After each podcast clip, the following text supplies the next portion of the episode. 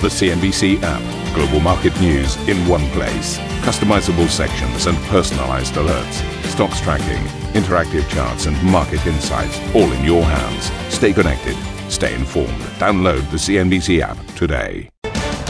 Good morning, everybody. Welcome to the program. This is Sportbox. The headlines: coronavirus cases top sixty-three thousand while S and P warns China about the implications for its credit rating. Meanwhile, President Donald Trump's top economic advisor has criticized Beijing over its response.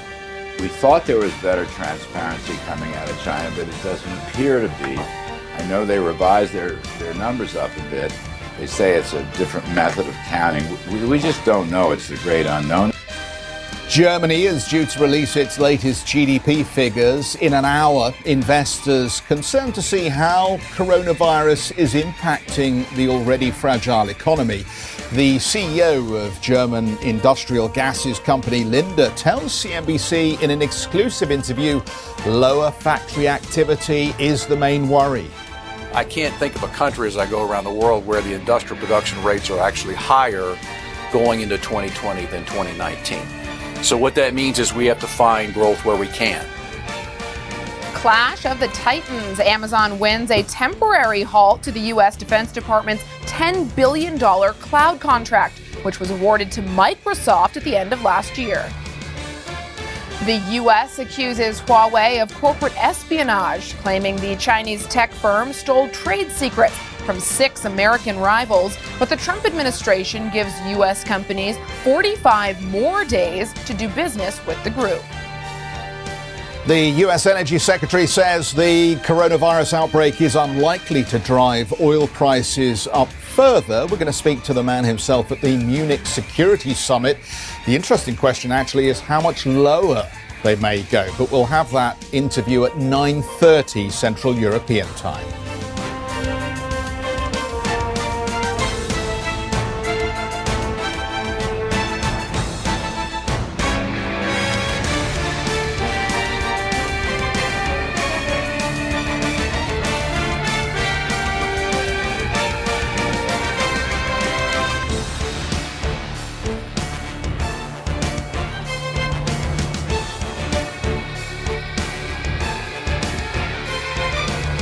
So we've come over to the wall to help explain just where this virus story is heading next. Good morning, Juliana. Very good morning to uh, you. And a good morning to you, everybody. Chinese officials now say over sixty-three thousand people have contracted the coronavirus, while one thousand three hundred eighty people have died from the outbreak. Japan has confirmed its first fatality related to the virus. Over two hundred people on board a cruise ship quarantined off the coast of the country have been infected now. Meanwhile, S and P Global has warned China it could see its credit rating downgraded if it were to fight the economic impact of the virus by ramping up fiscal spending.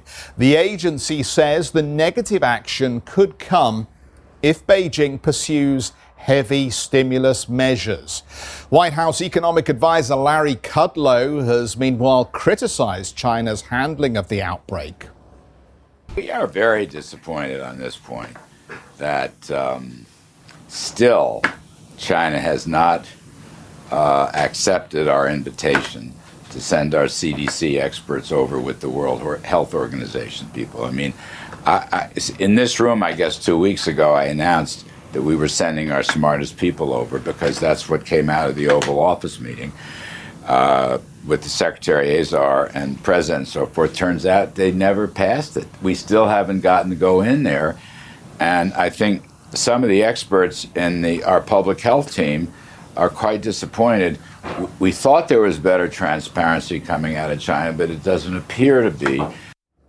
Larry Kudlow there expressing disappointment about Beijing's reaction to the coronavirus. Well, we had an interesting moment for the markets this week. We were generally trending higher, and then with the reassessment of the numbers carried out by the Chinese government and that significant spike then in cases that they decided were coronavirus related, markets began to turn tail a little bit. So how are we doing in the Asian session? Let's get out to Emily. How have the Asian markets responded to the weakness that we saw overnight in the States, Emily? Well, you know what, Jeff, uh, what we're seeing in uh, most of Asia is strength today as we wrap up uh, another week of trade here uh, for the Chinese markets in Hong Kong. Uh, in particular, it would be the uh, first uh, positive week in about four. We got Shanghai and Shenzhen seeing some fractional gains. Uh, if you're looking at an impact in the market, you look at Japan, uh, and they are tra- traded a bit weaker today, and that is because of the first death Uh, in Japan was reported linked to the COVID nineteen. Uh, so some weakness in the Japanese markets on the back of that. But most of the rest of the Asian region is traded firmer today. The Hang Seng Index off the day's highs. It was rallying some two hundred points earlier in the day, uh, looking at the resistance at twenty-eight thousand. Uh, the Chinese market's also looking strong with the Shenzhen market up three tenths of one percent at seventeen seventy-seven. And as I mentioned, uh, we should see China post its first weekly gain in about four. This as we continue to track the COVID nineteen, uh, W H O experts are expected to continue to head over uh, to the epicenter in Wuhan by this weekend as they con- con- continue to uh, further investigate the outbreak there. Also in Japan, the Diamond Princess, which is the cruise ship that has been quarantined there for four days. Uh, the expectation is today that, that they should start be letting some of the people off of the boat, those that, of course, are negative to the COVID nineteen, as well as some that are over the age of eighty. Uh, so this comes as the C H P, the Center for Health Protection here in Hong Kong, also confirming that on that cruise ship there are eight Hong Kong people. Uh, so th- those are amongst those that are being taken to hospital there. And uh, as I mentioned earlier, they're going to be starting to allow some of those people off of the ship, and they have been for about four days. Uh, we're looking at the impact in the markets here uh, in Hong Kong, all traded firmer, and uh, some of the impact to uh, the various businesses from the outbreak, like Sasa. Uh, the company announcing that they're going to be laying off up to seventy-five employees and cutting their pay. Uh, the pay cuts will be in the amount of between ten and forty percent over the next three months. Senior management will have a forty percent pay cut, and then other staff between ten and fifteen percent. This follows on from earlier when they announced that the executive director level would be slashed by seventy-five percent. Uh, the company also going on to say that they're negotiating rental reductions with their landlords if and when possible. So Sasa shares today, they're off the day's highs, but a big outperformer. The stock up three point five percent at one dollar fifty-one. The auto sales also in focus, uh, the auto sector with the car sales dipping twenty-two percent uh, on year for the month. That is the biggest drop in January. But one metric that would be important here, as this week we've seen the resumption of a lot of the production facilities in China. Only fifty-nine out of one hundred eighty-three production bases have resumed. So that's less than half.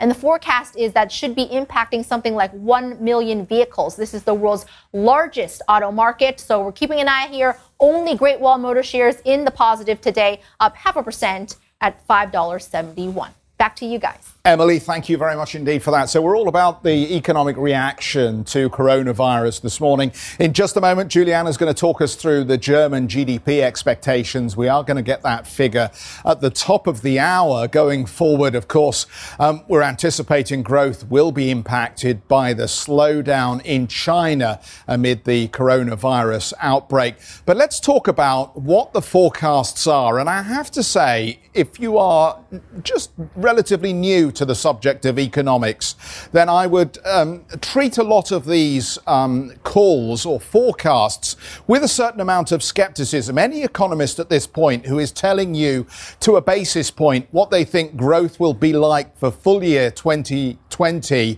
is basically licking their finger and sticking it in the air. But they've got a job to do. They've got to try and help their clients at the major banks figure out what to do with their money and how to think about growth and the impact of coronavirus. So let's walk you through the story. Number of analysts and economists recently revising down their predictions for Chinese growth. According to Citi, the economic damage is likely to be larger than SARS. So they've revised down their first quarter growth significantly to three point six percent. Uh, J P Morgan says it's revising down its forecast due to the intensifying supply and demand shock over the past two weeks here. So we get this move, uh, one point one percent uh, they're giving us uh, quarter on quarter. And Capital Economics is cutting its forecast for growth this quarter to two percent since there are signs that disruption to activity will drag on for at least another week. So that's the Capital Economics call here. As I say, we're going to get more of this uh, coming through over days, and you'll have to figure out yourself just how credible you think the analysis is from many of these houses. But they are under pressure, these economists, to try and come up with some numbers that will give shape to what this virus actually means for supply chains and growth. And we'll talk about supply chains in just a minute. When it's not just the Chinese economy that's going to be affected by the coronavirus outbreak, it's also those export-dependent economies, Germany in particular. And today, Germany is in focus with their G D P numbers due to come out. So analysts across the street have been trying to digest and assess what this will mean for the German economy, which is already under a great deal of pressure. Deutsche Bank, let's uh, go to them first. Deutsche Bank warns that the coronavirus could cause the economy to fall into recession this year. Its economists add the virus poses a risk to the global recovery as hopes rest on a bounce back in the Chinese economy. Berenberg has also been pouring through the numbers, and they say disruptions to the global supply chains will significantly dent output across parts of the world, including Europe. It expects it could shave uh, zero point one percentage points from the first quarter, with the damage to worsen if it extends into March. So that's for Berenberg. High Frequency Economics has not given an estimate for the first quarter, but says it is bracing for a markdown to fourth quarter G D P. So clearly a concern for the uh, German economy as well as the Chinese economy. And you just heard in the headlines there from Steve Angel, the head of Linde, the major industrial gases group. Industrial output is a key concern for him moving forward, and coronavirus just exacerbates those concerns. Now, Chinese tech giant Alibaba has warned the coronavirus will weigh on growth as e-commerce revenue suffers. The company reported fiscal third quarter results that beat expectations, but said the outbreak was having a negative impact in the current period as employees stay at home and packages go undelivered in locked down cities. Deirdre Bosa filed this report.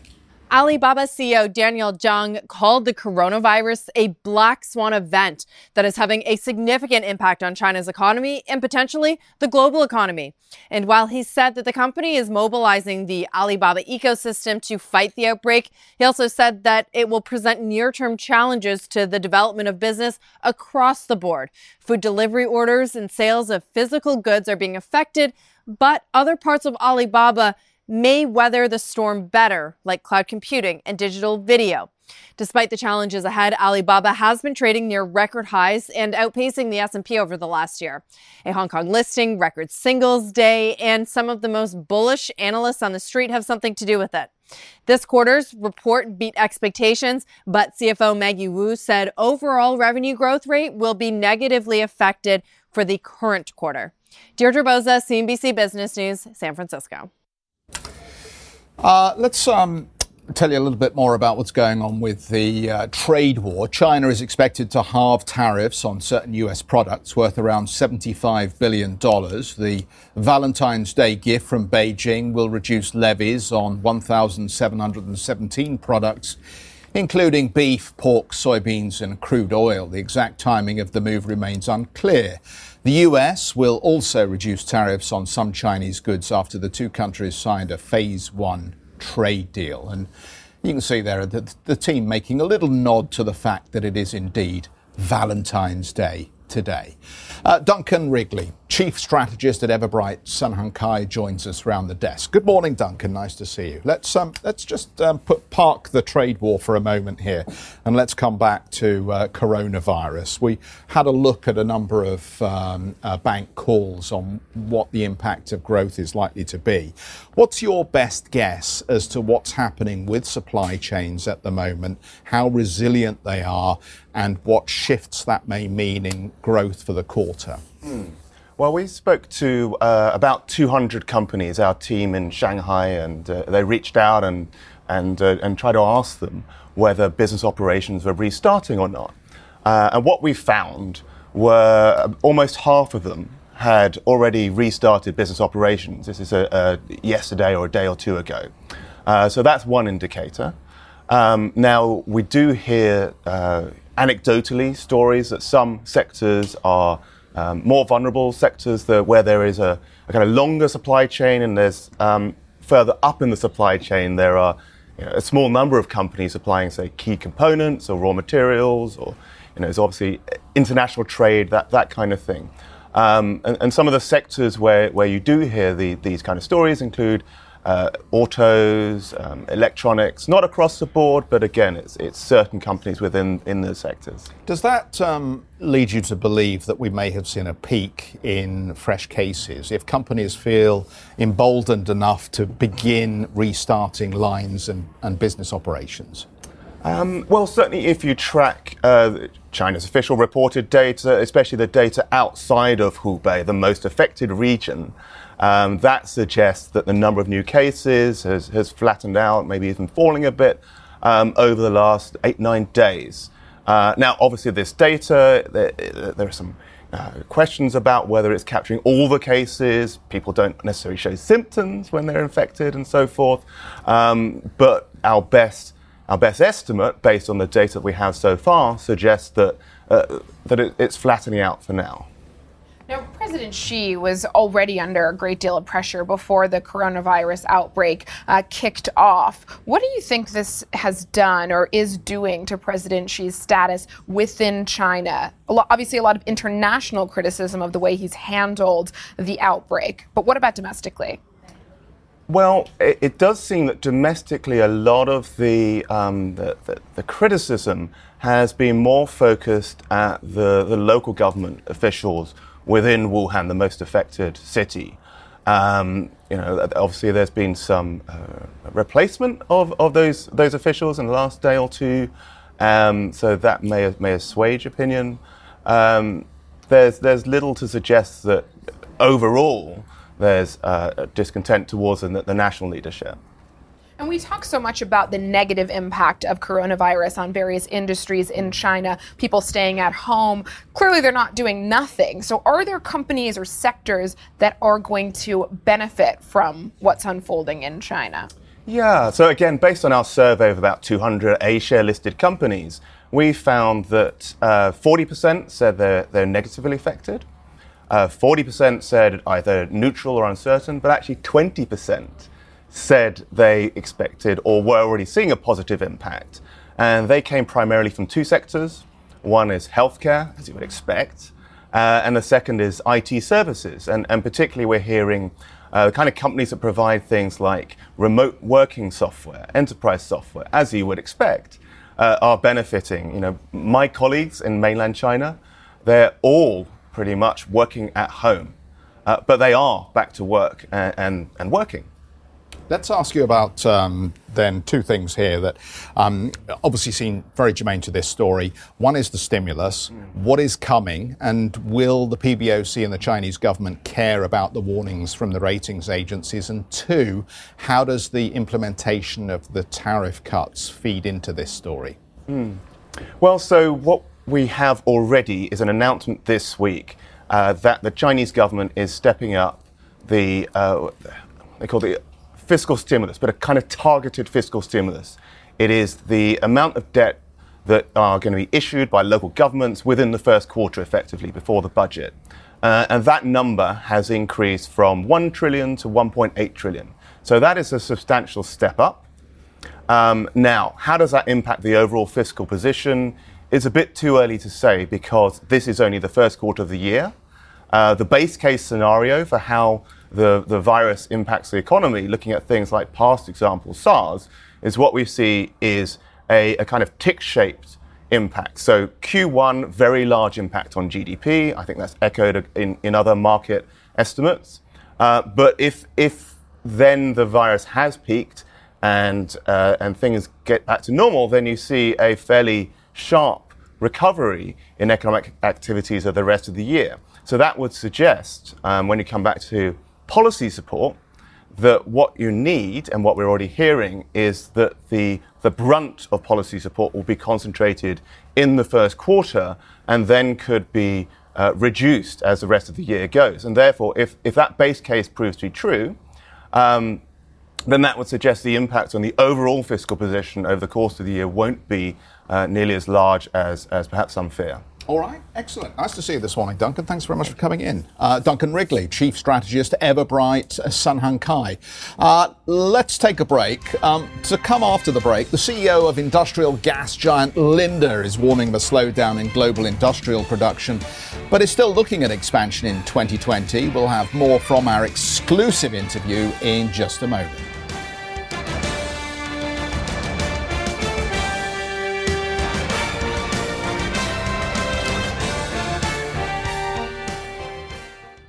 If you enjoy Squawk Box Europe, check out The Brave Ones podcast. The series explores the rise of some of the world's most successful entrepreneurs. Through exclusive interviews with family, friends and colleagues, The Brave Ones podcast features stories of determination, resilience and ingenuity. Available on Apple Podcast, Spotify and Google Play. The Brave Ones podcast, presented by Credit Suisse. Industrial gas giant Linde has reported four percent top-line growth for twenty nineteen, its first full year of earnings after a mega-merger with Praxair. The company is targeting further expansion in twenty twenty, despite the challenging macro environment, as it aims to boost efficiency and lift prices. Linde's C E O, Steve Angel, spoke to C N B C in an exclusive about the global slowdown in productivity. Price management is something that we've been focused on as a company for many, many years. And uh, we still need to cover inflation uh, around the world. So that's a big part of why we focus so much on price inflation. But as I look at the year, certain, there are things that are certain. Uh, I, I have a lot of confidence we'll be able to get two percent price increases. I have confidence that uh, we have a very large backlog of projects. And I can look at when those projects start up, and I can see that the top line growth generated from those project startups will be about two percent. So say two percent price, two percent projects, that's four percent organic sales. Then the wild card is, well, what happens in the macro environment? And I think you can see that it's hard to predict a year ahead. Uh, trade disputes, uh, coronavirus. There are all kinds of variables that come into play that make it very difficult.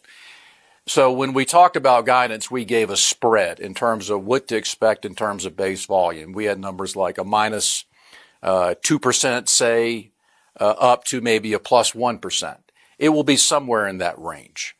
If the base volume growth, which is very much correlated with industrial production growth around the world, is about zero percent, then that says the top line will be four percent. And then you adjust based on what is going to ultimately end up happening with industrial production around the world. Let's talk about that for a moment. We saw dismal numbers when it comes to industrial production coming out of Germany for the fourth quarter and for December. When you look around the world and you've got a massive global footprint, what do you see? What worries you?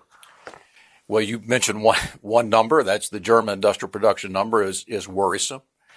Industrial production in the U S has been slowing for several quarters. Uh, so it hasn't fallen precipitously, but it's been a general softening quarter by quarter. I think things like trade disputes did not help.